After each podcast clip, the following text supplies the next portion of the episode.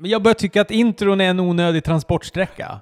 Alltså när jag lyssnar på poddar så är det alltid... Och folk ska ha så jävla långa intron också. Jag vill ju bara att podden ska börja. Sluta spela, börja prata. Ja men vi har ju, vi har ju snart har vi ju liksom skalat bort allting. Vi, vi säger inte hej och välkomna, vi talar inte om vilken podd de lyssnar på. Och nu skiter vi i intro också. Ja men det, det är bra. En podd i min smak. Ja, precis. Och de som har tryckt på play, de, de vet ju vad de lyssnar på ändå så att... Eh, Jag tänker det. ja, det kommer ju inte som någon överraskning när vi börjar prata Raw och Smackdown och eh, AEW som vi kommer prata mycket om denna veckan. Så att, eh. Vi, vi, vi skiter i allt sånt, vi bara kör. Men Börjar vi med det viktiga först och tar skräpet i slutet? Det vill säga börja med AEW och sluta med Raw Smackdown, eller? Eh, Jag känner ju att Raw Smackdown är ju bara en parentes denna veckan. Alltså det borde vi kunna avhandla på två minuter så att eh, jag tycker vi kör AEW. Eh, Och de som Ja, vi, vi kör det helt enkelt. Jag sitter och småsurfar lite vid sidan om. Jag tänkte hitta, vet du, ett eh, matchkort så att jag vet vad jag, vad jag pratar om när det gäller AW här. Så jag goog- googlar lite snabbt.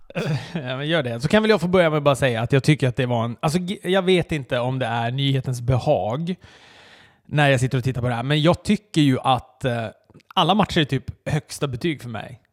Jag, ty- jag tycker att alla matcher var jätte, jättebra. Det var, jag tycker inte att det var någon som var en dipp. Och- Men nu har jag räk- inte räknat med den här pre-showen. Jag tycker väl att den här eh, Rumble, eh, Casino Rumble-tjosanet, det var helt okej. Det, var, det var lite roligt att se på. Det var ingen super...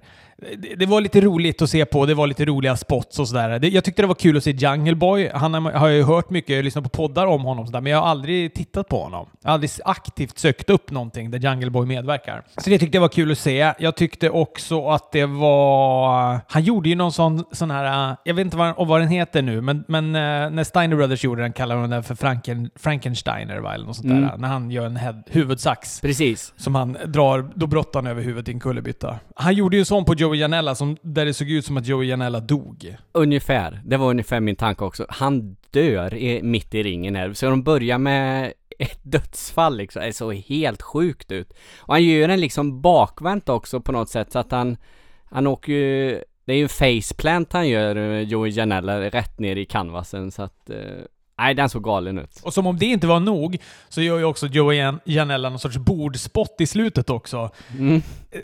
Som också ser helt fruktansvärt ut, där, han, där man tänker nu dog han igen, när man Mm. såg det. Alltså ingen kan ju sälja med nacken så bra som Joey Janella gör. Det ska ju bli oerhört spännande här nu då att se Joey Janella mot eh, då Moxley som eh, ryktas, eller det är väl klart att det är nästa match eh, på nästa pay-per-view att de, de ska gå och eh, om man har, nu har ju- har ju inte jag sett Moxley som Moxley förutom det lilla han gjorde här utan man har ju sett honom som Dean Ambrose i, i WWE då. Eh, men vad man har förstått utav hans tidigare karriär så är det ju mycket deathmatch och eh, ja, ganska brutala matcher. Eh, och Joe Janella är väl lite i den ligan också så att eh, det kan ju bli en eh, Ja, det, det kan bli en riktigt brutal match. Eh, kan- Det blir spännande. Bra första match också för John Moxley. Eh, Heter han John Moxley? Vad fan heter karln? Jo, John Moxley. Ja, John Moxley. Men, men han, eh, han eh, ja men den är, den är officiell den matchen. På Being the Elite så, så blev det klart att han skulle gå på det här Fighter Fest då som är 29 juni tror jag det är. Så det är i slutet på, på nästa månad. Mm. Som, som den äger rum. Men sen fattar inte jag om det här är en regelrätt pay-per-view. Alltså det är någon sorts spelkonvent och så har de ju då wrestling. De gör ju det här ihop med något, tror jag, något, det är någon speltjosan. Jag har inte sett någonting om att man kan köpa det på pay-per-view någonstans. Jag vet inte om Fight kommer sända det eller om det här är bara en grej för de som är där live. Alltså du vet ungefär som att ja, men det kommer vara ett gäng wrestlingmatcher också på, eh, på, på ett Comic Con ungefär.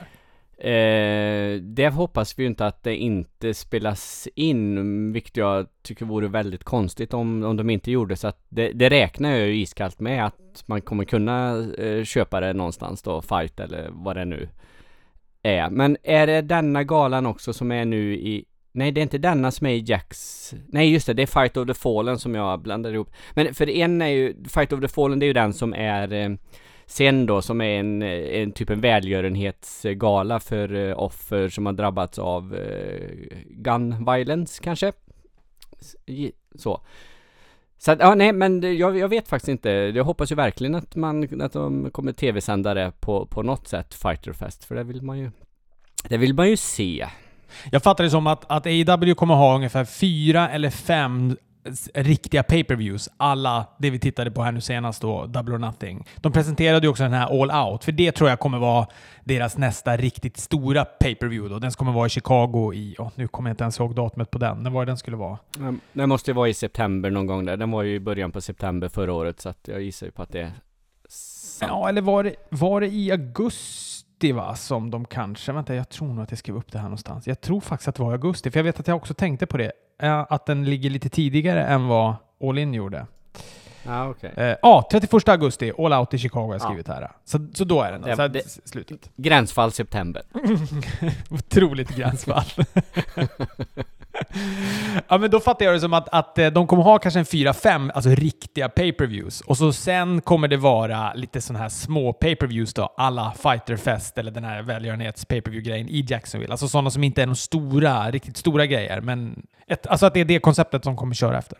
Ja, nej men det, det är ju oerhört spännande och jag måste väl på någonstans jag vet inte, krypa till korset eller jag vet inte, jag gnällde ju lite förra veckan och på eh, liksom alla som höjer AEW till skyarna och allt detta. Eh, och jag försökte, när, när jag satte mig och började titta på AEW, tänkte jag jag ska vara jävligt kritisk. Jag ska vara jävligt kritisk och liksom inte dras med i, i någonting utan jag, jag ska kolla på detta och liksom nästan leta, leta fel sådär men det, det var svårt att, att hålla den eh, hållningen hela galan för jag, jag säger som du, jag tyckte också att det var det, var, det var jättebra, det var verkligen, verkligen jättebra. Jag vet inte ifall alla matcher är five star matches som, eh, som du vill få det till, men alltså det är ju jätte, jättebra matcher rakt. Det, det är ju ingen match som man känner liksom att man vill plocka bort på något sätt. Eh, jag säger som du om Casino Battle Royale. Eh, det, det, det var vad det var. Eh, det är kul att se lite brottare. Man, det är bra för ett förbund som AEW här och som visar upp lite brottare som kanske inte är jättekända för alla då. Det, jag gissar att det är mer som liksom kollar på AEW som uh, har dragits med i det här och tittar liksom för uh, ja, för, för första gången och kanske inte har kollat så mycket indie förut utan så, det är väl jättebra att visa upp brottare. Det var ju kul att se en, eh, en superblonderad Brian Pillman Jr till exempel. Ja, väldigt vad han hade blonderat sig. Ja, han hade blonderat sig. Eh, sen var det synd att Glacier inte fick, eh, fick eh, vara med längre än vad han var. Nej, det var lite ironi. Men jag, jag gillar alltså karaktären Glacier, men brottaren Glacier, jag vet inte. Nej, kul att han var med i alla fall. Och sen, sen tyckte jag det var, jag tyckte det var kul att de gjorde en liten grej av det här att de var i Las Vegas också. De gjorde en Casino Battle Royale, de använde de här korten och Jokern kom in i slutet och, och sådär. Sen, sen var det väl inte det var väl inte superöverraskande, ja, det, det kunde väl varit John Moxley som kunde kommit in som 21 där. Fast samtidigt så släppa den bomben då eh, på pre-showen känns ju inte riktigt som att det var rätt grej. Så, så det, det var väl ganska väntat att det var Hangman Page som skulle komma in i och med att inte packmatchen blev av här och sådär. Så att, eh, och inte mig emot. Eh, gillar ju Hangman Page och eh, det är klart han ska vara eh, en av de stora stjärnorna i det här förbundet. För det var som jag sa i, i, i, var det i vintras där att han är nästa Stone Cold Steve Austin. Så att, eh, ja.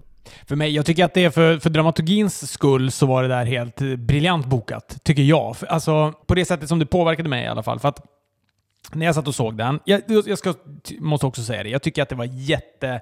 Fan, det är jävligt, de ska ha ändå kudos för att de är så kreativa och gör en Battle Royale till en sån tema Battle Royale på, ja, men, eh, som rimmar bra med hela då galan och vars de är och såna här saker.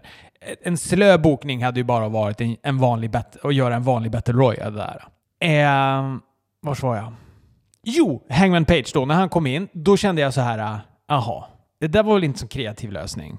Eh, folk pratade, jag tror att det var Dave Meltzer som pratade om att så här, ja, men de, har en, eh, de, de, kommer lös, de har löst det här på ett sätt som kommer få folk att tappa hakan. Så när han kom in så kände jag så här, aha, okej. Så Hangman Page fick vara då the lucky number 21 och kommer då få möta vinnaren av Jericho Omega. Ja, okej, okay, det var väl en... För mig så hade jag, när jag satt där, till skillnad från du som satt och skulle titta så kritiskt du bara kunde, så satt ju jag och tittade med väldigt, väldigt vidöppna ögon och alla sinnen öppna. Och, och, och så kände jag att när det där kom så, så tänkte jag att ah, det där var ju en liten VVE-lösning på det hela. Alltså det att man känner att man tror att de ska... Man bygger sina förväntningar. Man tänker att det här kommer de göra på något så snyggt sätt. De har så många möjligheter här nu. Ah, och så blir jag ändå lite besviken. Äh, ingenting som har med Hangman Page att göra, för man, precis som du, jag tycker också att han är helt fantastisk. Och sen tycker jag kanske inte att han, jag tycker inte att han nu är i skiktet att han ska ha titeln. Visst, han kan gå en match om titeln, men jag tycker absolut inte att han ska ha en titel. Men det kan vi komma till senare när vi pratar om sista matchen. Det Cody och, och hela gänget ska ha jättecred för, det är ju att man kände att jag måste se den här pre-showen, för annars kommer jag missa någonting. Det var ju som man kände liksom att eh, när de kan bygga upp den förväntan att man liksom måste se en pre, eh, pre-show, för för att man, dels vet man att det kommer bli bra brottning, men samtidigt så var det intressant med det här Battle Royale och Lucky Number 21 och och att då det fanns liksom en eh, en belöning för den som, som vann hela Battle Royale som, som kommer påverka eh, framtida bokningar och så, så kände man ju att man kan ju inte komma in och bara se main showen och så missat det här.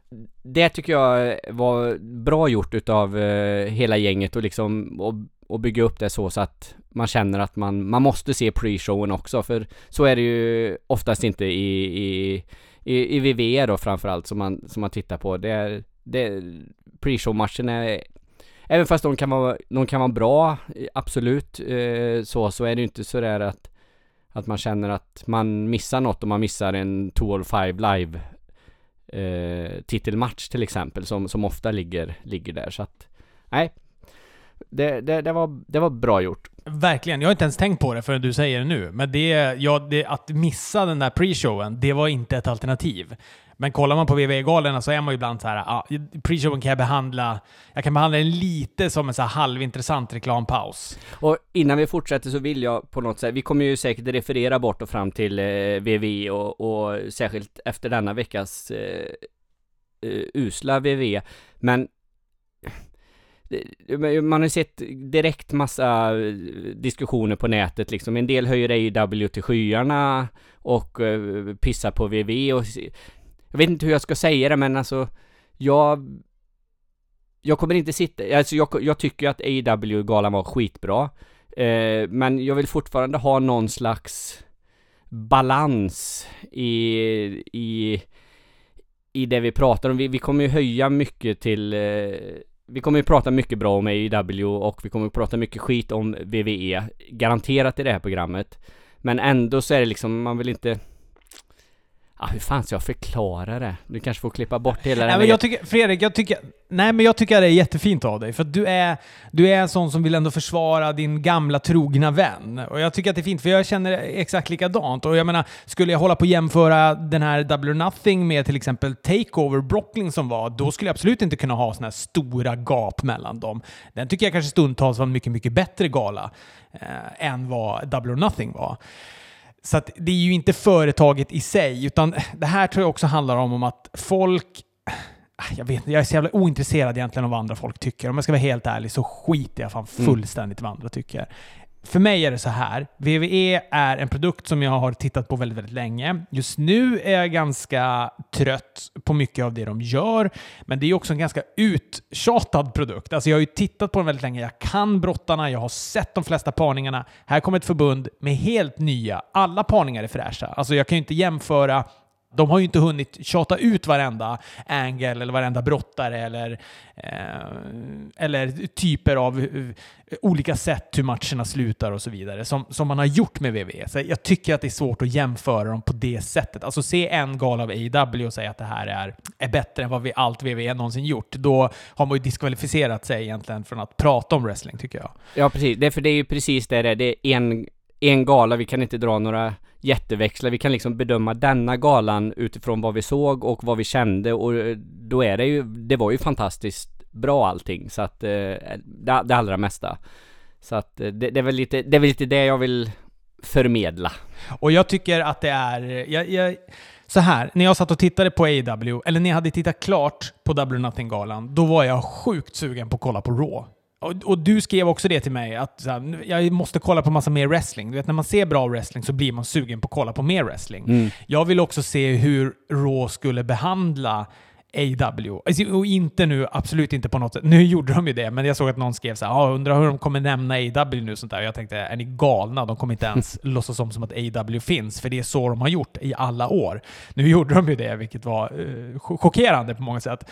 Men, men, uh, men jag tänkte så här, aha, för eftersom ändå Vince är liksom känd för att skriva om sina Raw och sina Smackdown typ under tiden som de pågår, så tänkte jag att nu kommer vi få se ett helt nytt uh, Raw, ett helt nytt Smackdown Smackdown, det kanske kommer vara fräscht, det kanske kommer vara mer edgy, de kanske kommer göra någonting för att den här galan ändå har ägt rum och den har fått så mycket bra kritik och folk är uppe över öronen om den och sånt där.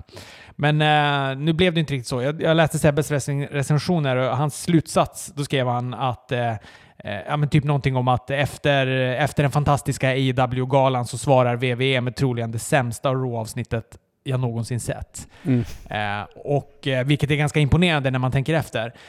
Och, och det, jag skulle nog inte kunna sagt det bättre själv. Nej, jag är beredd att skriva under på det alla dagar i veckan, för det var horribelt vad dåligt det var.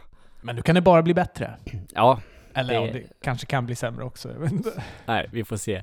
Men nu skiter vi i VV, eller vi kommer ju komma tillbaka dit, vi kommer ju dra paralleller bort och fram och hit och dit Men vi försöker att koncentrera oss på eh, AEW-galan här då eh, Ska vi göra, vi får nästan gå igenom match för match lite ändå vi Får väl stanna lite olika länge vid dem, men på något sätt så kanske vi ska göra som vi gjorde förr i världen just, just vid denna gala eh, Casino Battle Royale har vi ju behandlat det allra mesta eh, gissar jag. Eh, jag har inget mer att tillägga där.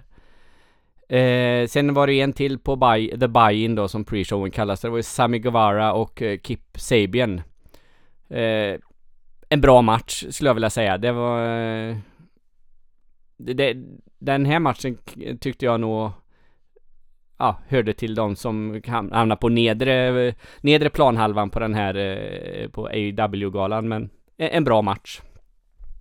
Eh, sen då är det nu ska vi se, nu var ju, ligger ju inte de här matcherna som jag tittar på i den ordningen som de kom på kardet. För visst var det så att det var SoCal Uncensored mot eh, Shima, T-Hawk och L. Lindemann som var den eh, matchen som kickade igång hela main-cardet. Det stämmer absolut. En rolig grej som var i alla fall, det var ju att eh, på, på fight då, när de bytte mellan de här två, så, så hade de ju ett, ett segment då Cody och Bucks kom ut och pratade med publiken. Jag tycker, och det tycker jag också är en jäkla fin gest att de gör. Du vet, de är, så här, de är sina egna konferencierer. Hälsa välkommen, snacka lite. Jag tror Brandy var med också. Jo, för Brandy, det var ju någon som, jag tror att det var Matt någon av baxarna var det i alla fall, som gjorde någon sorts den första gliringen till WWE började väl här när de presenterade eh, publiksiffran, att den var mycket, mycket mm. högre än vad den var. Och så sa hon, eh, sa till Brandy, men du rundar upp, vi är liksom, det är inte 20 000, det är 13 495 och sådär. Han bara, jo men man rundar alltid upp i wrestling, det har jag lärt mig, eller något sånt där säger han. Um, men sen så var det då den här uh, tag team-matchen som jag tycker var fruktansvärt bra alltså. Ja, helt, helt fantastiskt bra var den. SoCal and Sensor, de har ju gått många bra matcher. Jag har sett dem i Ring of Honor och, och sådär och liksom tycker att de är ett Det är ett bra sånt team, triple tag team. Men så här bra vet jag 17 fall jag någonsin har sett dem. Det, det, det var helt superbra och de här eh, tre stycken då från, eh, eh, från Kina, eh, Oriental, eh, OWE, Oriental Wrestling Entertainment. De var ju också fantastiskt bra. Han Shima är, är väl någon gammal eh, wrestling-legend eller så. Han har väl hållit på ett tag. Jag har nog, men jag vet inte. Ja, de, de pratade om det i alla fall. Ja. Jag kände inte till några av de här om jag ska vara ärlig. Men... Nej, nej, inte jag heller innan så, men eh, Nej, jag vet inte. jag kan bara säga att det var skitbra. Älskar den matchen. Ja, jag är också väldigt svag för So Call Uncensored. So, so called uns... Oh. Det, det, kommer vara så mycket sånt här i det här avsnittet. Det är också ett, ett gäng brudar med tror att de är japaner som jag har försökt... Alltså jag har tränat med YouTube hela morgonen här för att kunna uttala deras namnet. Och det, jag kommer bara vara tyst så får du sufflera mig i, Mm. i, i det. SCU tycker jag är så fruktansvärt bra. Alltså, och jag, jag tycker bara att de växer också varje gång. Jag, jag, eh, den de första bekantskapen jag gjorde med dem som SCU, det gjorde jag väl när jag började kolla på Ring of Warner. Då. Sen har jag ju sett Christopher Daniels och eh, Eh, och nu ska vi se, vad heter han? Frankie Kazarian. De var ändå ihop i TNA också förut. Mm. Men, men, men jag tycker det är så jäkla bra. De är roliga och de har bra karaktärer. Christopher Daniels är ganska gammal, men han är ju i en superbra form. Han gör sjukt bra grejer. Eh, ah, den är, jag, jag, jag tyckte det var lysande. Och som sagt, jag kan ingenting om de här um, herrarna från det kinesiska förbundet, men ah, jävlar vad bra det var. Och de gör ju något i, det, det är ju likadant i Ring of Honor och i New Japan och, eh, och även verkar det som att det kommer vara så i AEW som de gör som inte WWE gör, gör som jag saknar i WWE. Det är att i WWE är de oftast väldigt, väldigt strikta med tag, tag-regeln. Och eh, det är de ju inte riktigt i New Japan och Ring of Honor och även nu då här.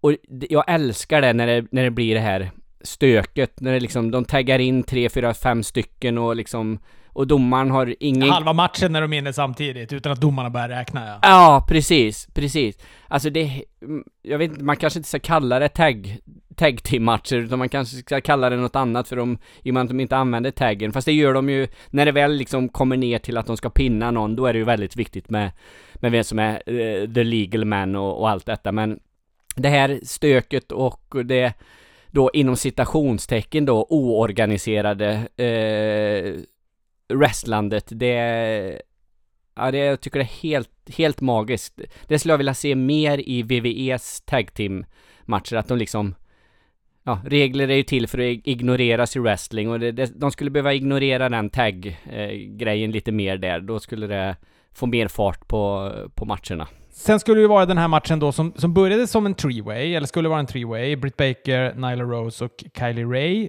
Men som eh, blev en, eh, en fatal four-way. Visst heter de så, va, när alla fyra är inne? Det finns så mycket olika namn på de här. Mm. Och då trodde jag att det var Brandy Rose. Eftersom hon kom in och hade brottarkläder på sig så kändes det som att hon skulle eh, introducera sig själv i den där äh, matchen. Men då presenterade hon Awesome Kong och det tyckte jag var kul. Att man fick se henne igen. Hon är ju stor och hon är ju skräckinjagande alltså.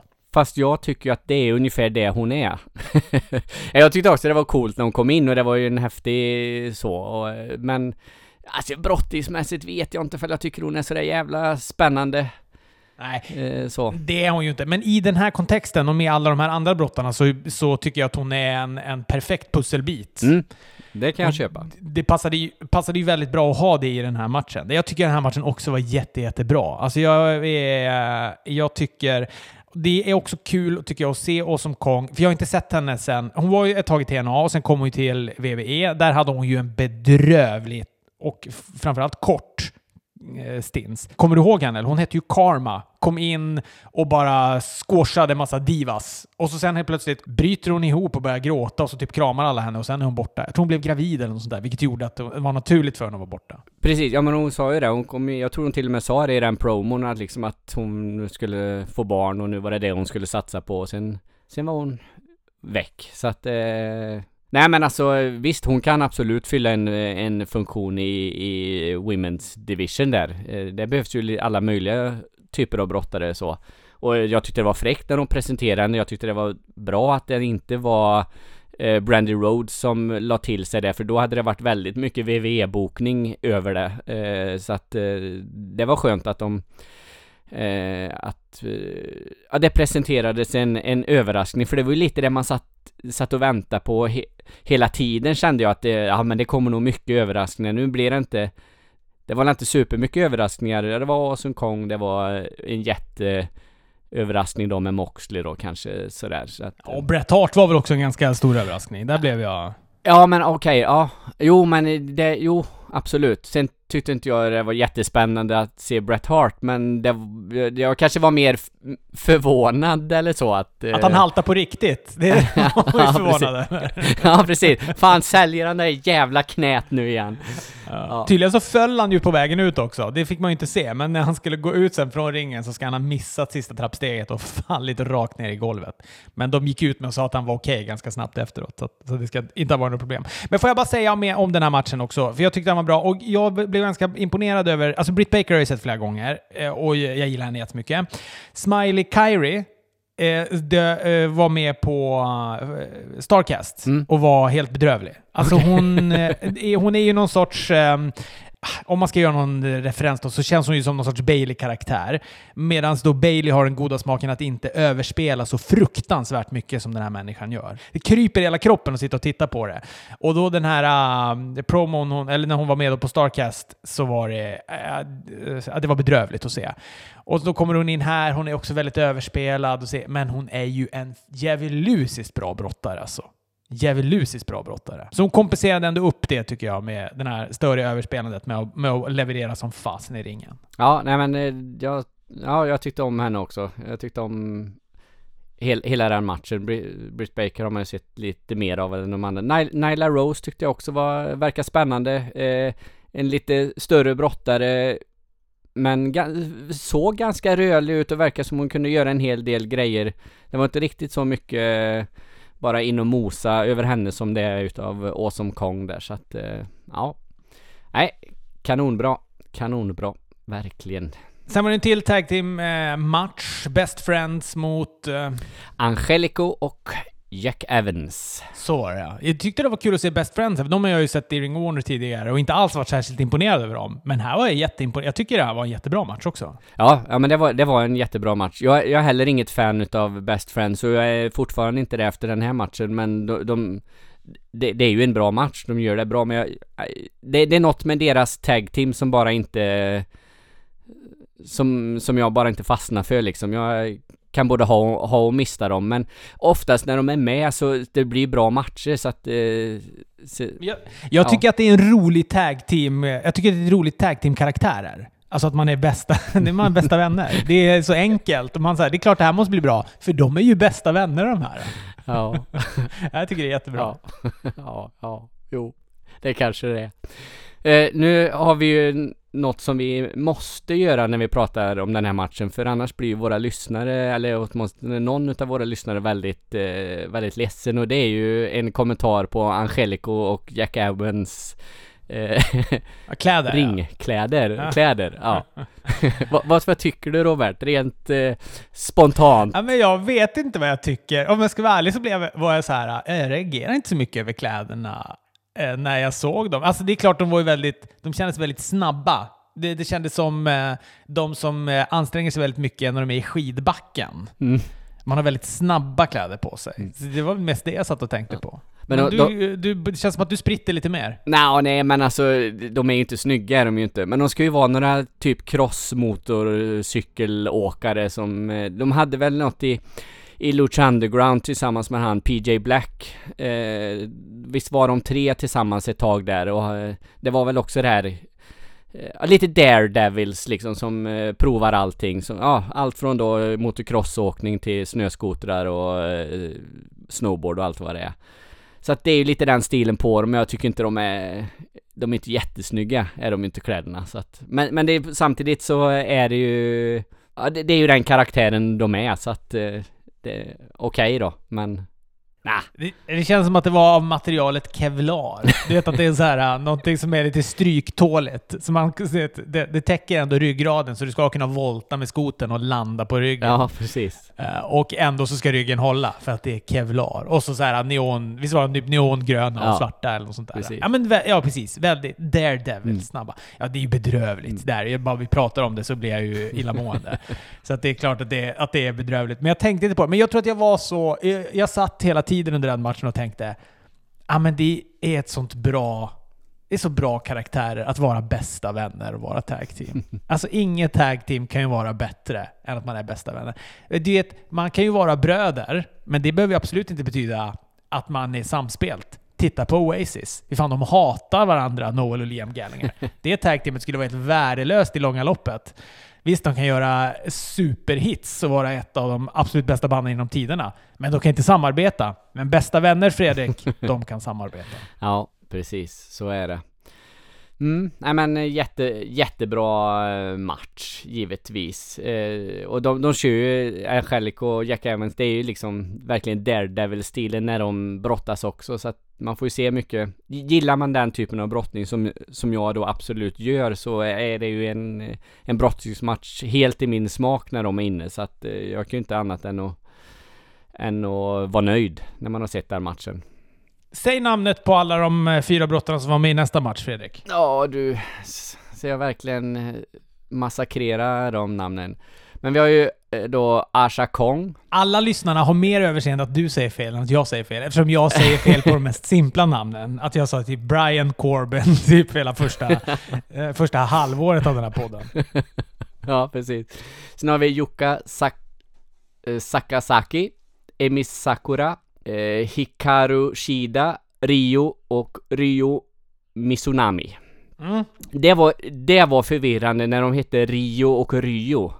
Innan jag fattade att det var två olika brottare, du vet, det var... jag tänkte, vilka pre vad, va, vad presenterar han nu? Säger han hennes namn igen? Det var men, men det var inte den enda som hade problem Fredrik. Även vår kära good old JR hade väl en del problem. Både med de här och väl med det här eh, asiatiska tagteamet som SCU mötte. Eh, han var ju väldigt förvirrad, JR. Stundtals var han ju väldigt, väldigt förvirrad. Han tittade ju heller aldrig i kameran. Det kändes aldrig som att han pratade med oss. Alltså Excalibur har ju en mask, så han ser man ju inte vart han kollar. Han skulle kunna kolla var som helst. Men, eh, men JR satt ju liksom och bara tittade rakt ner i något kollegieblock under hela tiden som de adresserade kameran. Vilket jag var lite ledsen över. Jag vill att JR ska titta, han ska tala till mig när han, eh, när han pratar. Precis. Jag skulle vilja säga så här om kommentatorerna att när man inte såg dem så tyckte jag att de gjorde det bra. Men så fort det blev de här mellansegmenten när de skulle liksom presentera något och ta oss vidare i showen så kändes det som att de hade lite dålig koll och särskilt den snubben längst till vänster, han sa ju fel ett antal gånger. Det var fel datum och det var, det var lite andra grejer som... Eh, att JR kollade i sitt block, det var väl liksom för att han inte skulle säga något fel eller så. så att han, men, ja, men det, det är nog lite barnsjukdomar. Vi ska nog inte liksom jag, jag tyckte överlag så var både, eh, både kommentatorerna och produktionen var, var bra. Det var lite sådär man tänkte ibland, ja ah, fan, det skulle de kanske ha filmat med kameran, det missar de lite och sådär. Men ja, ah, det är första showen också, man får nog ha lite överseende. Det väl, känns som att det är väl det kritiken har varit. Eh, folk klagade väl mest då på den här kommentatoren längst åt, eh, åt ena sidan, som, som sa väldigt, väldigt mycket fel. Men om jag tittar på NXT, han säger ju också fel ganska ofta. Ja, och du hörde väl nu på senaste, var det Raw eller Smackdown, när de eh, presenterade The Elimination Fatal Four Way och sen när Baron Corbin då pinnar, eh, vem det nu var han pinnar, The Miss var det va? Och då, då helt plötsligt så, eh, så visade det sig att det var ju ingen elimination. Då får de försöka rädda det genom att säga ja ah, men Braun Strowman och Drew McIntyre de eliminerar sig själva genom att försvinna bort. Alltså, uh, katastrof. Ja, som att de hade blivit uträknade och det existerar väl inte ens i en elimination, eh, tänker jag. Så. Nej, det existerar ju inte. Absolut inte. Nu när vi ändå får, håller på och talar om, om räkningar och sådär så eh, var det en grej eh, de sa med tag teams att den här och nu är det ju också en liksom det, det är ju för att de ska kunna vara inne längre i ringen när de taggar eh, och att det ska kunna vara det här stöket liksom men i VVE då så är det ju när man taggar så kan ju domaren räkna till fem och under den tiden får båda brottarna vara inne. I AEW så var det till 10. Mm -hmm. så, så det var en liten... Det hörde jag inte, eller det tänkte jag inte på. Jo, det så JR sa det i, det måste ju varit i första matchen där mellan SoCal Uncensored och uh, Strong Hearts där från uh, Kina. Uh, så, så sa han det. Så att, men, men sen skit, skiter de ju i det ändå liksom och är inne alla i 20 minuter så att det... det är ju lite strunt samma men ja. Visst är det New Japan som också har countouts på 20 sekunder va? Mm. Det är det. Du kan vara 20 sekunder utanför ringen. Vilket jag tyckte var förvirrande första gången. Jag bara nej! Det är 9 sekunder, du är jättelångt borta. Det här kommer inte gå. Så fortsatte de räkna. Jag tänkte, vad händer här? ja, ja, precis. Ja, Får jag bara säga om den här matchen eh, i alla fall då, att jag, den här tyckte jag också var bra. Den var väl, eh, om man ska jämföra med de andra så hamnar den väl med andra tag team-matchen där då, alltså snäppet under än vad de eh, första två stycken matcherna gjorde. Men, men jag tycker att det var kul. Jag älskade hon eh, Emi Sakaro när hon gör, gjorde, gjorde den här We Will Rock You-prylen och fick hela publiken att, att köra boom boom klapp och sjunga We Will Rock You. Nej, det var super, superbra. Sen hade hon ju också en sån där um, vansinnig Lita Moonsault, du vet när man Mm. slickar med hårfästet i mattan. Eh, Som ser så, ser så farliga ut. Och så följdes ju den av en botch där, alltså det var en sån close, close fall att det, hela produktionen blev också blåsta Ja. på den. För de ringde ju både Ja, klockan just och satte det, ja. igång till och med motståndarens musik. Alltså rätt alltså hon som blev uträknad, det var väl hon Shida va? Ja, du, jag vågar inte svara. Ja, men hon blev uträknad och, eller hon blev ju inte det, hon kickade ut eh, efter två då. Men, men eh, ring announcen ringde klockan och så satte de på hennes musik. För hon, hon var ju den som pinnade eh, i slutet och, och då var den som vann då matchen. Så det var ju hennes musik som, som skulle komma sen. Så det, det blev väldigt, väldigt förvirrat det där. Och eh, publiken eh, lät ju inte vänta på sig. Alltså de skanderade ju “You fucked up” så taket lyfte. Det, det fanns liksom inga utrymmen för nybörjarmisstag på den här galan inte. Nej, men det jag tyckte, det, i det läget så gjorde domaren det jävligt bra. Hon var riktigt jävla tydlig med att visa att det var bara till två jag räknade. Ing- nu fortsätter vi denna matchen. Hon var supertydlig med det så att eh, men det, det blir lite för, förvirrat. Jag vet inte, var, var det Cody och Dustin sen, eller var det det här segmentet med Bret Hart sen? Nej, det är Cody och, eh, och Dustin Rhodes i nästa match. Här kan ju vara en av årets bästa matcher. Ja, fy fasen vad bra det var. Om jag får ge någon kritik till den. Jag tycker också den var, den var svinbra och det var, den, allt sköttes snyggt. Jag tyckte till och med, jag fick gåshud även när han eh, slaggade sönder, eller tog släggan och slog sönder Triple H-tronen. Det, det tyckte ju du var lite pajigt. Och så in i helvetes paj. Men det, när han kom in och jag såg den där tronen så tänkte jag så här. Jaha, men vad är det här för konstigt? Kommer de göra nu någon sorts... Alltså ska Cody vara någon sorts... Vill de vara tydliga med att han är AWs Triple H? Alltså den som bestämmer, men brottas och du vet så här. Så jag blev lite fundersam när den där kom in. Så hämtade han släggan och sen slår han sönder den och det är någon liten fånig ljudeffekt och den faller isär helt perfekt och här grejer. Men, men, eh, men det hade varit coolare om den var i maräng, den här tronen, så det bara hade flygit fliser överallt. Men jag tyckte jag fick lite gåshud av det. Jag tyckte det var coolt. Och det var ju som gliring nummer två då till, eh, till WWE här. Nej, jag bara kände, släpp det nu Cody Du gör ju något så jävla bra med allt detta. Du har fått oss att älska en pre-show och vi måste se den. Släpp det här nu. Du liksom... Ja, men det kanske är nu förhoppningsvis, nu har du fått ur det ur systemet, nu har du visat vad du... Eh, allting så hoppas vi, vi slipper sånt i fortsättningen. Gör AW till något, eh, till något eget nu och det jag bara skulle säga då innan eh, det jag ville komma till, eh, min enda kritik till den här matchen, det var att jag gärna hade sett eh, uh, Goldas, vill jag säga, Dustin brottas lite, lite mer. Alltså bara lite, lite mer. Det kändes som att det var väldigt korta, för han kan ju brottas. Han är ju grym på att brottas. Han gör ju bra grejer och han är ju inte så gammal så att det ska behöva vara riktigt så stappligt. Nu menar jag inte att det var stappligt, men det var, de hade liksom lagt upp det väldigt... Det var väldigt långa sjok emellan att det var brottningsgrepp. Ja, jag, jag tyckte att början var lite, om vi får använda ditt ord här, stapplig. Eh, jag tyckte det var lite småbortsigt de första minuterna och framförallt då tills han kanske slog upp det här eh, såret då i, i pannan och det började blöda. Där någonstans tyckte jag att matchen tog tog fart. Det, alltså det är ju inte, det är ju inte mycket wrestling i matchen, men alltså de grejerna de gör och hur de gör det och berättar den här storyn som, som de gör ända fram då till till när han eh, ber att eh, Dustin ska vara hans tag team partner. Han behöver ingen partner, han behöver ingen teammate och allt vad det är. Jag behöver ha en, en bror. Alltså allt Fy fram till det sen. det var. Ja det, ja, det var så himla, himla snyggt. Så jävla enkelt sätt också att bygga upp eh, inför nästa match. Alltså du behöver inte ha något slags... Det, det var inget krångel. Utan man bara, ja, nu vill jag jättegärna se nästa match. Det här kommer bli hur bra som helst. Jag blir supersugen på det. Av två meningar från Cody till Dustin efter, den här, efter det här blodbadet till match. Och jag älskar ju att det var ett blodbad. Jag vet inte hur, hur planerat det var att det skulle vara ett sånt blodbad eh, eller jag, har du hört något om det eller? Nej, men jag tycker det syntes på honom att, att Dustin själv var lite chockad hur mycket han blödde. Han var väl lite blodig, för mig redan på VCV-tiden där när han, när han hängde där innan, innan han var Goldust i WWE så gick han ju rätt blodiga matcher. Det var som att han hade ganska lätt för att blöda. Eh, och sen du vet sin blonda kalufs och sådär, vilket gjorde också att nu hade han ju halva fejan redan in, insminkad med rödfärg, så jag vet inte om det också gjorde att det var, var ännu mer, kändes som ännu mer blod. Men jag, men jag tycker, för det första så ser man ju Blade-ögonblicket. Det är ju efter Brandy har gjort en, eh, en spear på honom och domaren håller på att rikta då kritik mot, eller kritik, han håller på att mota ut Brandy därifrån. Ja, precis. Earl Hebner.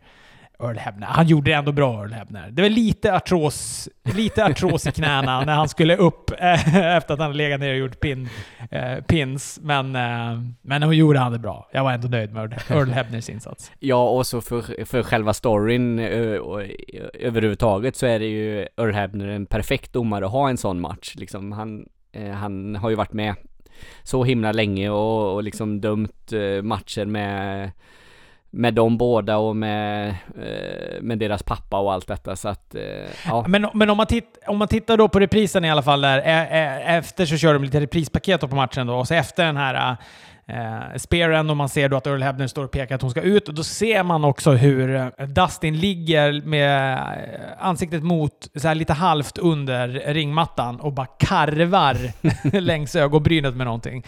Så förmodligen vill han väl bara att det, så här, det måste börja blöda och så kanske han karvar lite väl hårt och så börjar blöda. För det, han, det är som att han hela tiden, för första får han en massa blod i ögonen så det känns som att han har vet, så här, svett och, och lite halvkollegerat blod. Uh, otroligt otrevligt att ha i ögonen måste det vara. Och så att han hela tiden så håller på att försöka så här smeta bort det från ögonen. Och det är som att han vill liksom hålla kompression på det med handen också för att det som någon gång ska sluta blöda lite grann. Mm. För det rinner ju ta med fan hela matchen. Alltså det blöder fruktansvärt. Jag trodde han skulle förblöda. Jag tänkte måste nästan de måste nästan sätta någonting där nu för att annars kommer han inte, annars kommer han resa sig för att han har inget blod kvar i kroppen stackaren. Ja, men det här tycker jag båda gott för jag gillar ju när det blir lite, lite ex extreme eller så, så att eh, tycker, eh, tycker det ska bli trevligt och det finns ju många bra, det finns ju ett gäng brottare då som som eh, går de här extreme matcherna också. Nu är inte jag ett jättefan utav eh, Jimmy Havoc det jag har sett. Jag tycker han har varit ganska tråkig i de eh, eh få matcherna jag har sett med honom så att, eh, men jag hoppas jag kan bli överbevisad men det, det jag liksom spontant kände också efter den här AW-galan att det, det och är, så, som också är en liten paradox skulle jag vilja säga. För Cody då vill ju med den här, när han smashar stolen och med den här matchen liksom att och han till och med har skrivit på sitt bälte Attitude Era Killer eller Attitude Killer eller vad han nu har skrivit. Han vill ju döda Attitude-eran.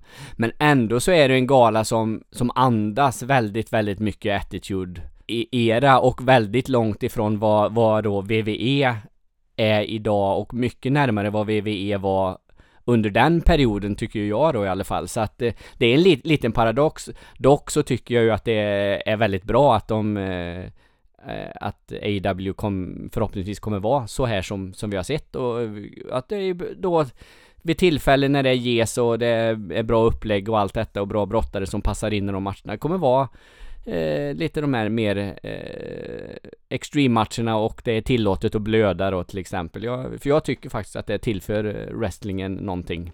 Den här matchen hade eh, blivit, eh, inte alls fått den Jo, det kanske den hade fått ändå, men alltså, ja, jag tror blodet gör väldigt, väldigt mycket i den här matchen, att eh, man eh, man tycker det blir lite spännande, det blir lite otäckt och man tänker som du, vad fan han kommer förblöda till och med och och båda två som går den här brutala matchen broder mot broder och liksom blodet sprutar. Ja, nej, jag, fan jag älskar det alltså. Helvete vad bra det var.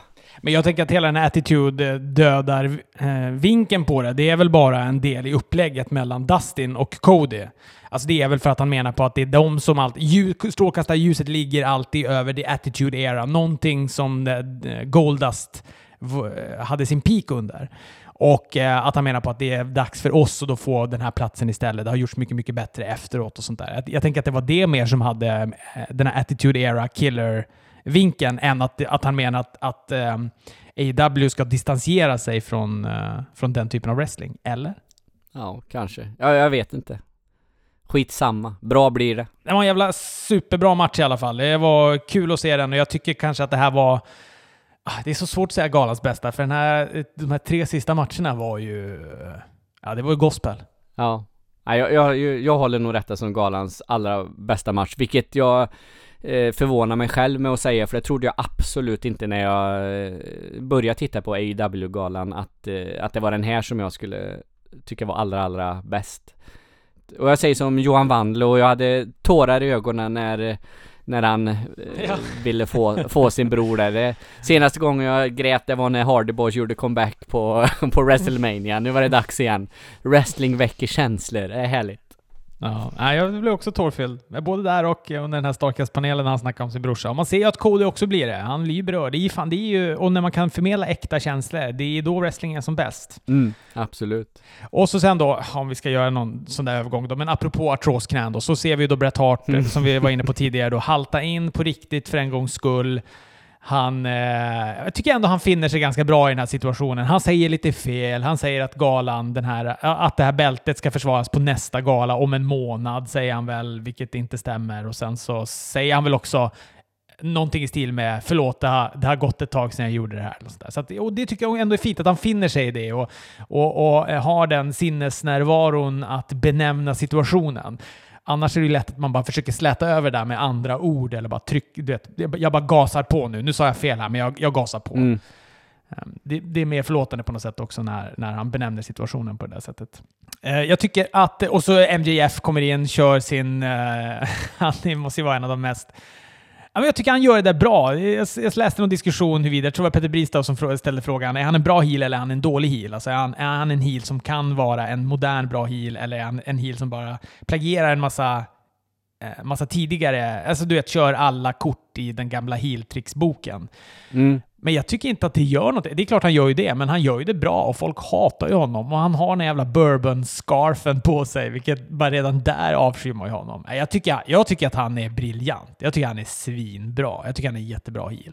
Och det här gör han ju också, det, allt han säger till Hitsman.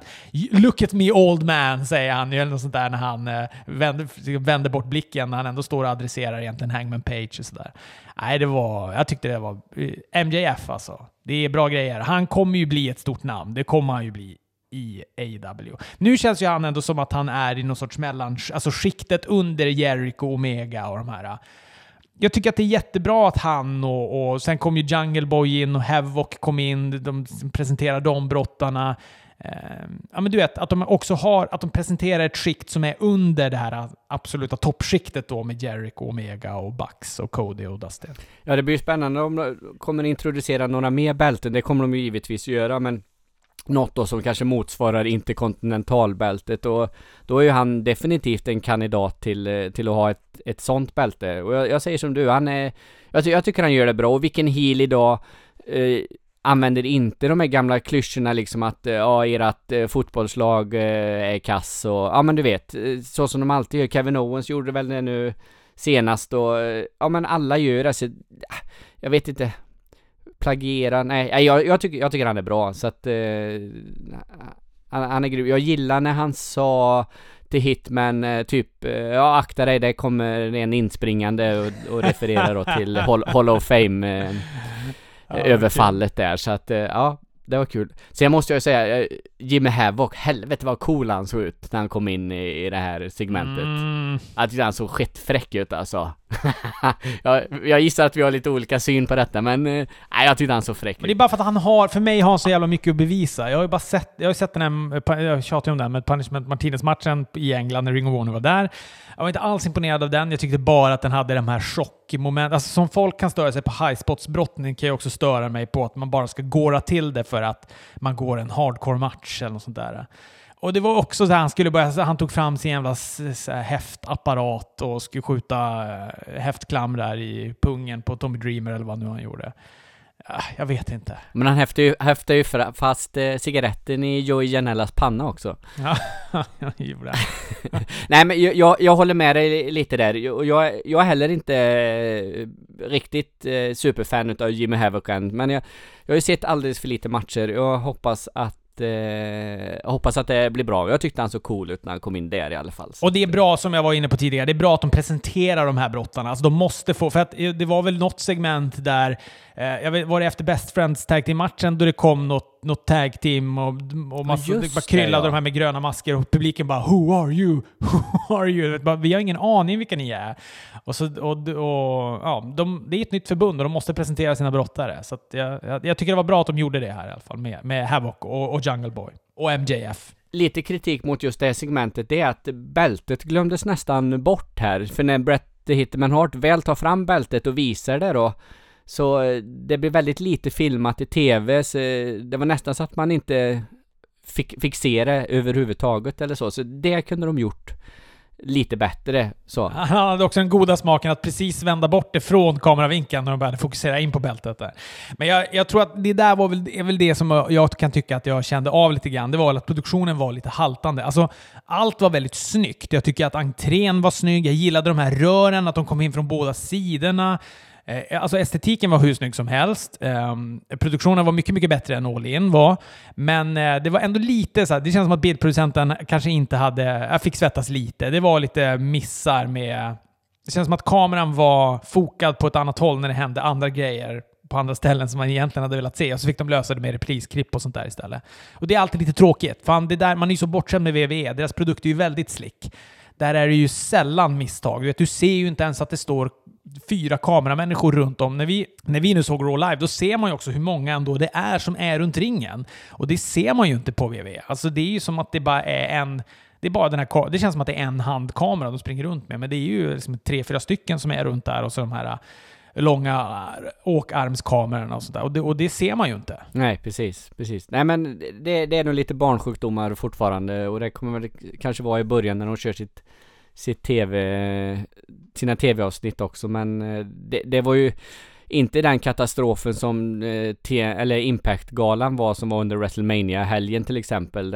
United We Stand eh, som var helt horribel. Och då har ju de ändå hållit på hur länge som helst liksom så att Nej. Bucks mot... Så vi hoppar till... Ja, vi kör Bucks mot Lucha Bros då. Här trodde jag ju att det här kommer ju vara min favoritmatch. Jag älskar ju Bucks, älskar Lucha Bros.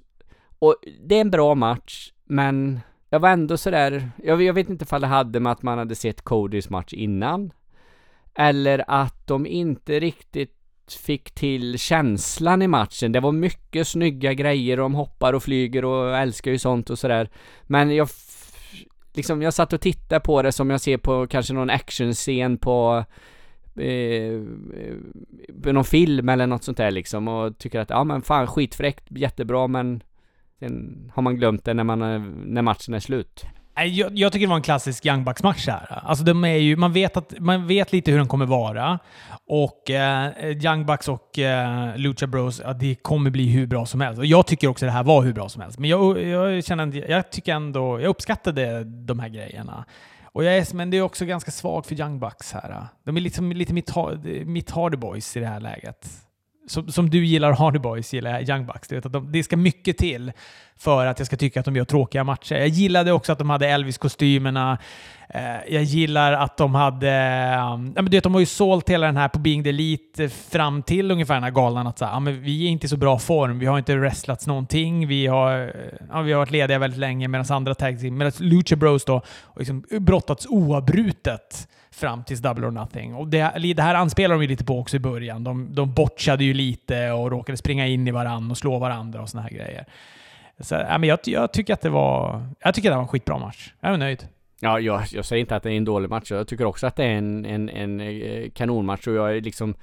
Jag tycker det är skitfräckt alla grejer de gör och sådär men jag fick liksom inte den här eh, den här goa känslan efteråt liksom som man kan ha att matchen hänger med en en stund utan när matchen väl var slut så ja då, eh, då, då var den slut liksom. Den här, såg du den här turnbuckle, vad heter den turnbuckle brainbuster eller? Som han gör. Matt Jackson på, på, jag tror det var på Pentagon han gjorde den. Liksom står upp på ringrepet och så gör han Ja, en, ja. Är det en brainbuster va? Så att han åker liksom med nacken ner i eh, ringstolpen. Fy fan vad den såg otäck ut. Ja, Ja, jag är, jag är inte riktigt med. Jag kommer inte riktigt ihåg vad du refererar till här nu, men absolut. Du, du har säkert bättre minne än vad jag har. Eh, däremot, och sen är det ju även deras, den här Meltzer Driver de gör som avslutare. De gjorde väl någon variant på den här för mig någon gång och det, det, de ser, det ser ju galet ut alltså. Det är ju även Lucha Bros har ju massa sådana här drivers eh, av olika varianter som ser helt galna ut så att eh, ja, det är snyggt. Och älskar också, vad heter den blonda? Är det han som är Jack eller? Wow, nu är jag inte alls med. Jag måste kolla. Jack? Vad, he vad fan heter de Young Bucks? Matt och? Nick. Nick heter han ja. Nick Jackson i alla fall. Han har, sånt, han har förmåga att ställa sig och bara titta in i kameran och se så jävla belåten ut när han har gjort något sånt riktigt, riktigt grisspott. Som, som bara är så här, kolla, kolla vad jag kan göra. alltså, han har ju någon sån här också när han ropar “See you” innan han klipper till dem med en, eh, med en vrist i bakhuvudet också som är, jag tycker är så jag älskar de grejerna. Nej, de är fantastiska. Och det, det, det är som du säger, du refererar till Hardy Boys och man får ju verkligen Hardy Boys vibbar eh, av dem.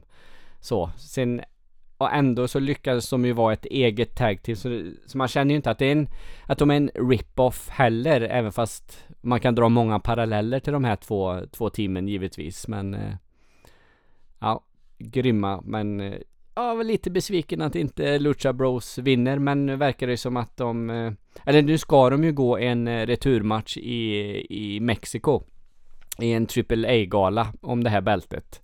Kommer inte exakt ihåg när den var, men det var inom en snar framtid i alla fall. Så att får se ifall Lucha Bros vinner tillbaks bältet på hemmaplan istället. Men vad, vad, tycker du om, vad tycker du om det annars att eh, de har AAA-bältet och inte presenterar ett eget tag team bälte istället? Eller kom, tror du att det kommer vara så här att eh, det är liksom, i och med att de har samarbete med AAA, att, att det är det bältet som kommer vara deras Fast det, det låter ju märk... Ja, i och för sig. De pratade om det där på Bing Delete. De hade någon sorts question and answers eh, del där också. De svarade på, på frågor från, från eh, tittarna. Och då sa, var det någon som frågade, kommer ni ha egna bälten? Och då sa de väl att vi kommer ha egna bälten, men vi kommer ha få bälten som betyder väldigt, väldigt mycket. Och det kan ju vara allt ifrån att de har ett bälte som betyder allt, som den här då världsmästartiteln som de presenterade, till att de kanske... Ja, jag vill ju att de ska ha ett världsmästarbälte, jag vill att de ska ha ett tag team-bälte och typ en interkontinental titel eller tv-titel eller UST. Alltså du vet, någon i den här mellanskikts som är strax under då. Ja, men som Jungle Boy och Havoc och MJF och sådana kan hålla. Mm. Uh, så att, eh, nej, men jag hade kanske gärna sett en tag. Fast nu det känns som att, eh, att det fanns ett upplägg med just de här AAA-titlarna. Så att jag var inte... Um, jag, jag, tycker att det fanns en relevans till att, till att de gick om de här titlarna och att de här titlarna var på spel och, och sådär. Och de har ju det utbytet med AAA. Men, men sinom tid så vill jag att de ska få egna tag team-titlar, absolut. Mm. Ja, och det hade varit skillnad... Det hade varit stökigt också ifall de hade presenterat tre stycken titlar på en och samma kväll. Ja, absolut, absolut. Och sen hade det varit konstigt om, ja, eller vet inte, Lucha Bros hade kommit in till den här galan med bältet och Young Bucks hade tagit det då. Då hade det inte funnits någon story eh, bakom det, men nu nu fanns det ju storyn att de var nere i Mexiko eh, och då överraska eller invaderade AAA där och tog bältena så att eh, det, det fanns ju en, en logik i det hela att eh, de bältena var på spel här. Men jag, jag hoppas ju också att som du, att de kommer få egna tagbälten om ett tag och ett dambälte och ett något annat, vad vi nu vill kalla det. Så manschauvinistiskt av mig att inte nämna ett dambälte också. Det är klart att det, det kanske de borde ha också. Ja, jag kände att jag var tvungen att väga upp det för jag är ju den som är... Du, du är inte den misogyna av oss, så det är bra. Nej. Du, jag är så himla sugen på att höra vad du tycker om Jericho och Omega. För du håller ju ändå deras eh, match på Wrestle Kingdom som typ en av de bästa va? Ja, det, den var ju fantastiskt bra. Jag tycker inte alls att denna kommer upp i samma eh, kvalitet, men det var ju lite två olika typer av matcher. Den var ju mer, ja det, det var ju en no disqualification match den matchen, och det var ju inte denna då. Men med det sagt så är det ju en, återigen en en, en jättebra match mellan båda två, men jag tyckte inte att den var lika bra som som eh, New Japan-matchen. Mm.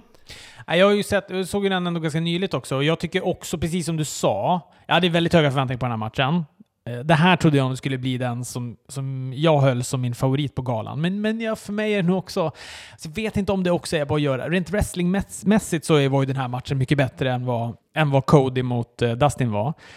Men eh, helhetsmässigt, vid det visuella och sådär, så kanske... Eller den eh, Cody och eh, Dustin överraskade ju mer. Man, eftersom man inte hade lika höga förväntningar på den och så blir den det där, så seglar ju den lätt upp och då blir det en mycket, mycket bättre match än vad, man, eh, vad den egentligen är. Men, men jag tycker att den här matchen var superbra. Jag tycker också att det här var en superbra... Ett, ett perfekt avslut på den här galan.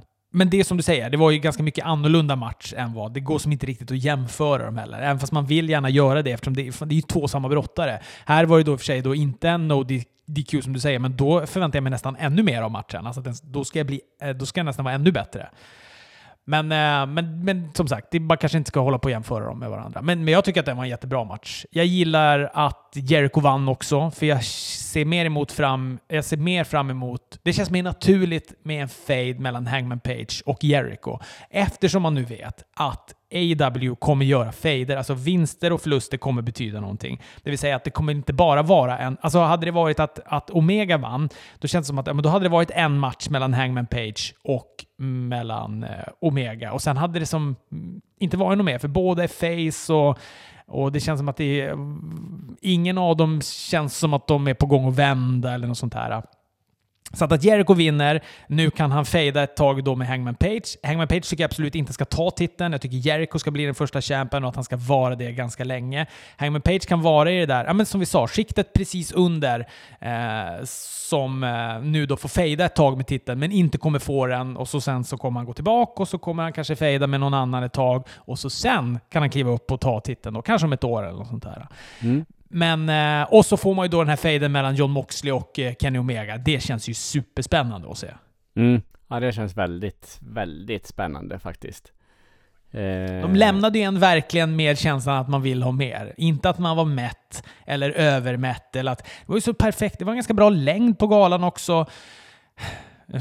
Äta upp det eftersom jag alltid säger att jag vill att de ska vara långa. Men det var ju långt. Totalen var ju ganska lång. Den var väl strax under fyra timmar den här galan. Och så var det väl en, eh, en timma pre-show också. Ja, men alltså det är ju nästan, eh, det är ju nästan fem timmar eh, gala du får. Det är ju inte kort på något sätt. Och så gnäller vi ibland på VVS galor att de är långa och de, deras pay-per-views idag är ju inte längre. Eh, eh, om, om, vi, om vi bortser från då WrestleMania, SummerSlam, Royal Rumble och de här The Big Four då, typ eh, Survivor Series också. Så att det, det är ju en ganska lång gala fast å, an, å andra sidan, det kändes inte som jag hade suttit i fem timmar och tittat när jag hade tittat färdigt på den.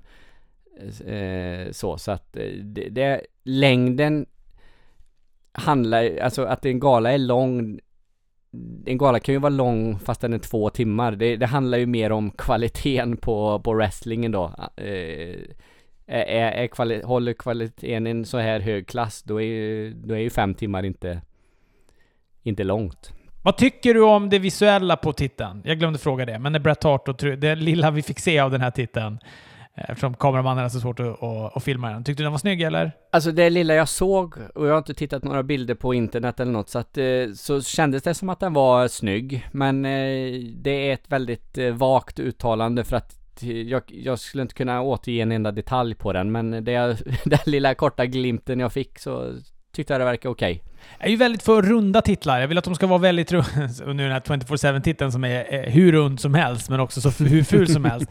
Men jag gillar eh, när de är lite som... eh, Att de ska vara lite runda i den här mittplattan. De här var lite mer ovala på något sätt. Och, och långsmala eh, uppbyggnaden på sidan. Och... eh, Mm, i första anblicken så var jag lite såhär, ah, vad är det så snyggt? Men jag tycker ändå att den har växt på mig. Jag har sett någon stillbild som jag tror TNT la ut på, på deras Instagram eh, när Brett står och håller i den. Och, och den växer på mig. Mm. Den, den är ju ändå, den är ju, jag vet inte om prålig är rätt ord i det här, men den är ju väldigt, eh, den är ganska pompös i alla fall. Mm. Det, den, det, är inget, det är inget tjafs på den. Nej precis. Nu ser jag en bild här på Bret the Hart och Bret the Hitman Hart och det bältet. Men jag tycker det ser, eh, det ser snyggt ut. Mm. Det är som du säger, den är inte rund, den är, har någon annan liten speciell form men eh, nej. Den, den gillar jag. Den tyckte jag var bra. Eh, Du, det känns som att vi har hållit på väldigt, väldigt länge. Jag vill att du sammanfattar Raw Smackdown väldigt, väldigt snabbt här nu Fredrik. Ja, Raw, kass. Smackdown, lite bättre. Ja, tack och hej. Hej! Men, ja, men, eh, ja, jag håller verkligen med. Eh, Fy fan. Alltså på, jag gör ju ändå små anteckningar när jag kollar på de här grejerna. På Raw har jag bara skrivit bla bla bla bla. Bray Wyatt, toppen. Returmatchen mellan Ricochet och Cesaro, toppen. Sen, men vi kanske ändå bara ska dröja kvar lite vid det här segmentet elektriska stol som skedde i den tredje och sista timmen när de släcker ner och de pratar om Corey Graves som ska ha det, man ska grillas av fansen. Mm. Eh, det enda som räddade... För det första så när de pratade om det här så tänkte jag så här, vad är, nu, är det, nu är det riktigt illa ställt. Ska de sitta då och liksom få fake eh, elchocker? Alltså jag såg framför mig hur Sami Zayn ska ljuga och så ska han Aah! du vet, typ låta sådär och skaka så att det ser ut som att de skickar elchocker till honom. Och då tänkte jag, då är det här fan det värsta jag någonsin har sett. Då har, då har jag fan sett allt alltså. Men eh, nu finner ju sig ändå Sami Zayn, tycker jag, ganska bra i den här situationen. För att det är Sami Zayn. Ingen annan hade ju nästan klarat av det här på ett sånt sätt som Sami Zayn gör. Han är ju rolig. Han har bra svar till helt idiotiska frågor som de där jävla påsarna till publik ställer. Alltså det är de mest idiotiska frågorna jag någonsin har hört. Vad fan är det för jävla frågor? Om du då har chans... För jag fattar det som att det här är riktiga, det är inte planterade fans, utan det är riktiga fans. Sen kanske de har haft någon researcher som har så här kollat upp vad det är för frågor de ska ställa så att det inte blir för obekvämt eller något sånt där. Men alltså, släpp inte lös kreti och pleti och ställa frågor någon mer gång. Det där vill jag aldrig se igen.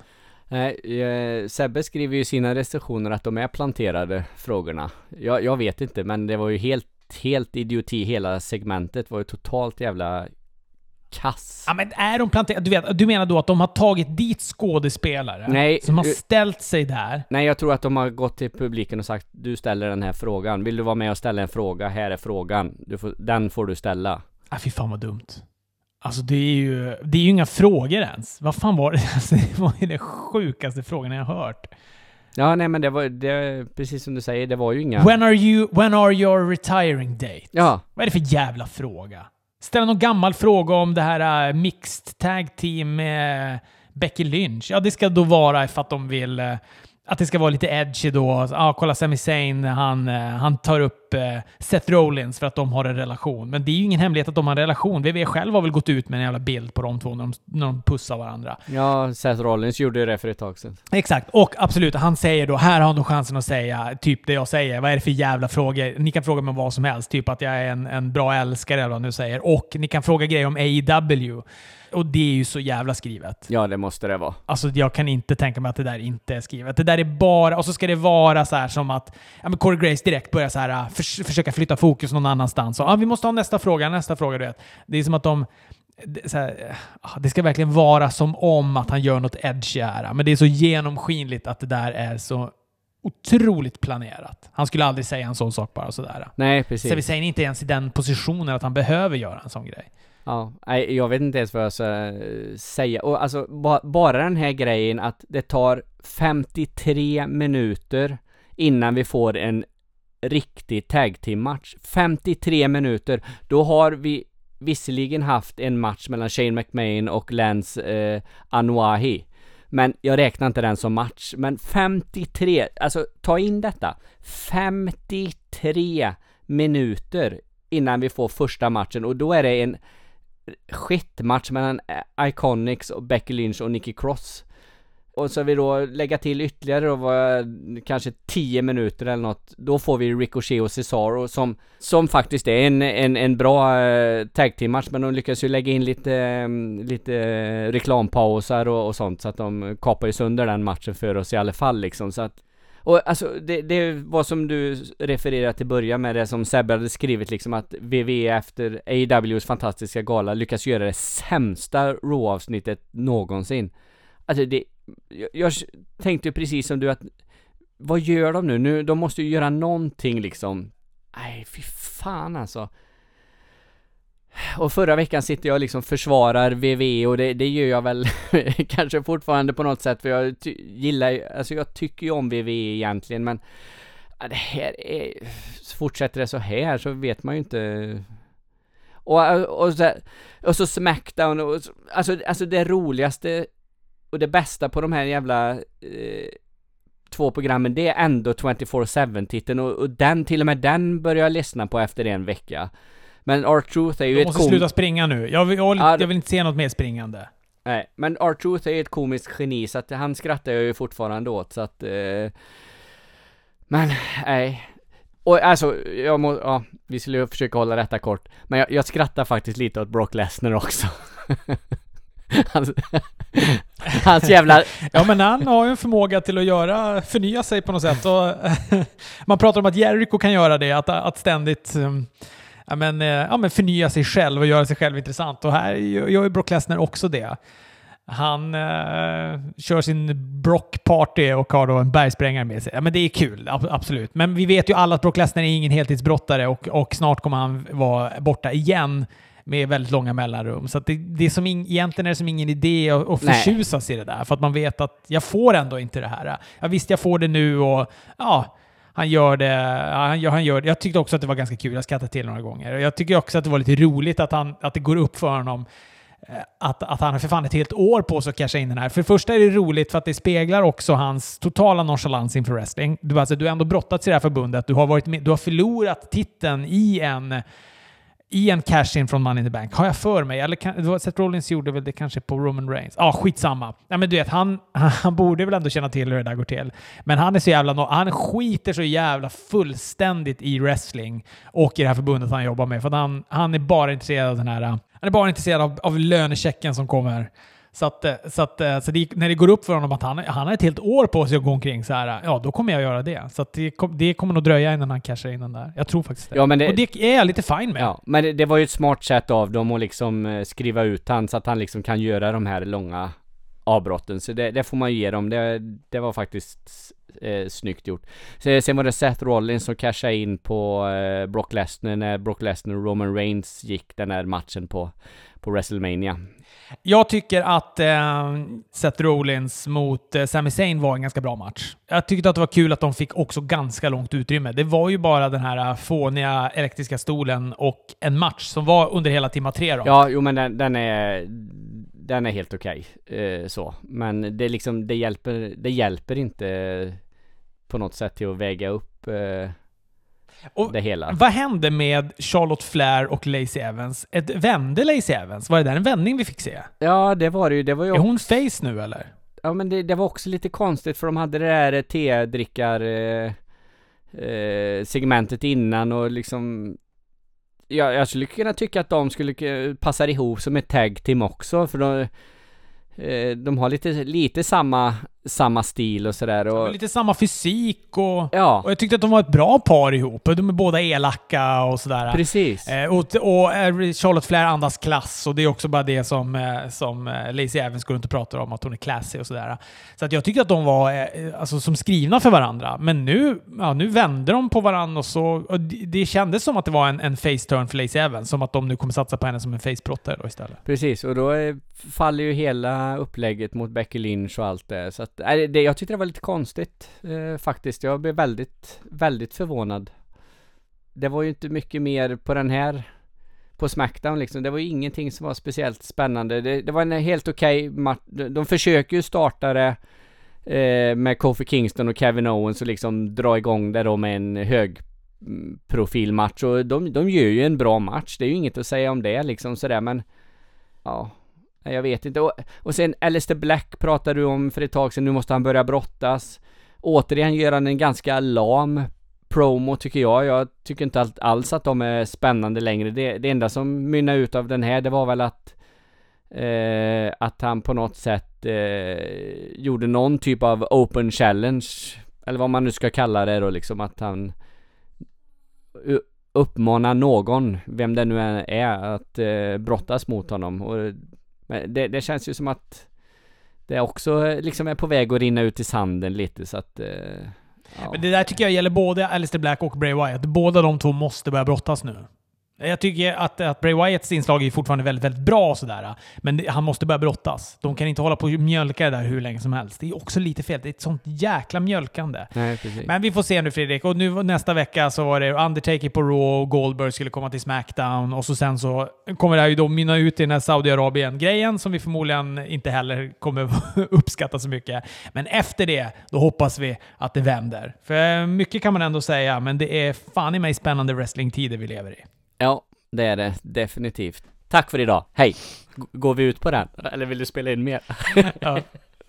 Äh, Jag funderar bara ifall man skulle säga någonting om Dean Ambrose eh, podd eh, med Jericho. Har du lyssnat på den eller? Ja, den har jag lyssnat på. Jag tyckte den var så jävla bra. Mm, man fick lite, lite eh, Colt Cabana CM Punk-vibbar över den. Det var lite, lite samma... Ja, man, man, man kände att de hade liksom samma syn och samma tänk på, på liksom hur, hur de blev behandlade i VV och liksom hur saker och ting fungerar och, och sådär. Eh, Punks var väl, handlade väl mycket eh, om olika skador och sånt som hade, som, som han hade som Ja, den här, det var någon sån här staff infection eller, eller vad det nu kallas. Så det kanske, men ändå så är det ju ändå det här upplägget med hur, hur, eh, ja hur de bygger och hur de skriver och allt detta. Så att, ja, det var spännande. Det var, eller nästan lite, lite sorgligt att lyssna på också. På något sätt. Ja, verkligen. Att, att någon kan vara så frustrerad. Du vet att det så här hänger en gå in i väggen, att det gå in i väggen kompatibelt det där. Alltså att du, antingen så gör man som han gör eller så blir man fan helt jäkla miserabel. Antingen måste man dra och, dra och då måste man också bestämma sig för att dra.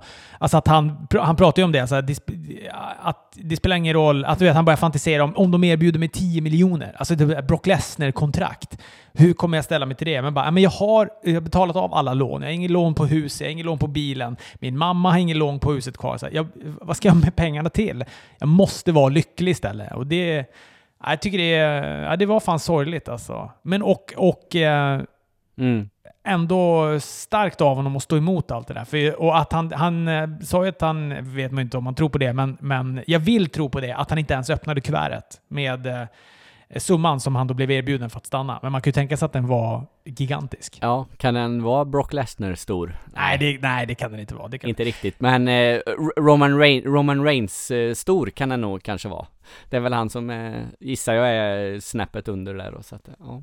Ah, Men jag tyckte också det var fascinerande, man fick höra så mycket om det här, men du vet den här, den här cancer med, när han pratade om Roman Reigns leukemi där, när han var heel, det fick en förklaring. Och jag älskar ändå att, att han var, du vet att egentligen handlar det om att han det var någon annan grej i den här promon som han ville få bort. Och så går in i Vince och så här lyckas kriga bort den, men då bara eh, kör Vince någon sorts han beskrev det som att Vince har a kan jedi mind tricks. Ja, han kan liksom få en att säga någonting som man inte alls vill säga. För att han har, liksom den, han har den inverkan på en. Han kan jedi mind tricks. Eh, och att han då lyckades säga den här uh, cancermeningen. Och, och det tycker jag också är spännande. För att det är ju det som har varit, det, för mig, det absolut största frågetecknet kring Dean Ambrose. Det är ju det här med hur behand, alltså hur, hur de ha- behandlade hans sorti. mm, pressmeddelandet, att han fick så mycket utrymme. Han förlorade ena dagen, han vann andra dagen, han var med i så här högprofilerade matcher. Han gick main events. Att de- de behandlade honom verkligen inte som att han var en brottare som var på väg ut. Och han pr- pratade ju om det själv. Han bara så här, jag, för, för efter varenda sån där match jag gick så tänkte jag så här, okej, här skrev de ut mig. Ja, men nu, jag gick mot EC3 och jag förlorade. That's it. Nu är jag ute. Nu kommer de inte använda mig något mer. Ah, nu, nu, där var det. Och så bara kom nästa grej och nästa grej. Och att han också bara, det här pressmeddelandet som bara dök upp. mm, Att, att han, han var liksom lika chockad över det som, som vi var chockade över det. mm, Och att han beskriver det att det här är... För Vince, ka- Vince har pengar. Och Vince kan, han är van att begrava sina problem genom att skotta pengar över dem. mm. Men i det här läget, när han då inte kommer åt din Ambrose med pengarna, alltså det spelar ingen roll hur mycket pengar han skottar ner i det här hålet, det är ett svart hål, de försvinner bara. Då, då blir det de här irrationella grejerna. Och att de försöker, eh, han, han sa ju det först att eh, när han skulle ta det här bumpet för Nia Jax liksom att det var ju första grejen. Jag tänkte, ja ah, nu, nu ska de liksom håna mig. Att jag får ta ett bump utav en tjej. Liksom det är liksom det jag läser in i, i, i det hela. Han sa ju inte det rakt ut men det var väl så han såg det att Vince tänkte. Fast han tänkte, men jag tar ju liksom ett bump utav Nia Jax, det kan jag göra alla dagar i veckan liksom, bara det har någon, någon re- eh, relevans. Men nu var det ju bara för att liksom begrava honom. Men sen ändå så vänder de som du säger och liksom och, och han, får ju väldigt, väldigt mycket utrymme. Men visst var det spännande när han sa att eh, den här Shield-grejen som de skulle göra som avslutning och så fick han 500 dollar för att göra den liksom. Det lägst, lägst... ja, den här house show. Ja, lägst betalda liksom, så inte, ja, de enhancement talents liksom som kommer in och byter om och knappt eh, inte ens kommer med. De får 500 dollar, men nu var det en gala i hans ära på något sätt var det ju, men ändå så fick han liksom sämst betalt. Man älskar ändå Vince för att han gör sådana grejer. Det tycker jag är bara kul. Han fick statistpengar för att göra det, hela den grejen. Nej, men det var ju... Jag tycker också att det var roligt. Han startade ju med att säga så här. Jag är liksom skyldig WWE, eller inte skyldig, men han, han plussade ju WWE väldigt mycket i starten och sa att han är väldigt tacksam för all tid han fått vara där. Så nu, låt oss begrava det här förbundet i de kommande två timmarna. Det var, om man inte har lyssnat på, på Talkis Jericho med John Moxley så ska man verkligen, verkligen göra det. Men du, det här skiter vi ha med. Vi avslutar nu. Ja, hej.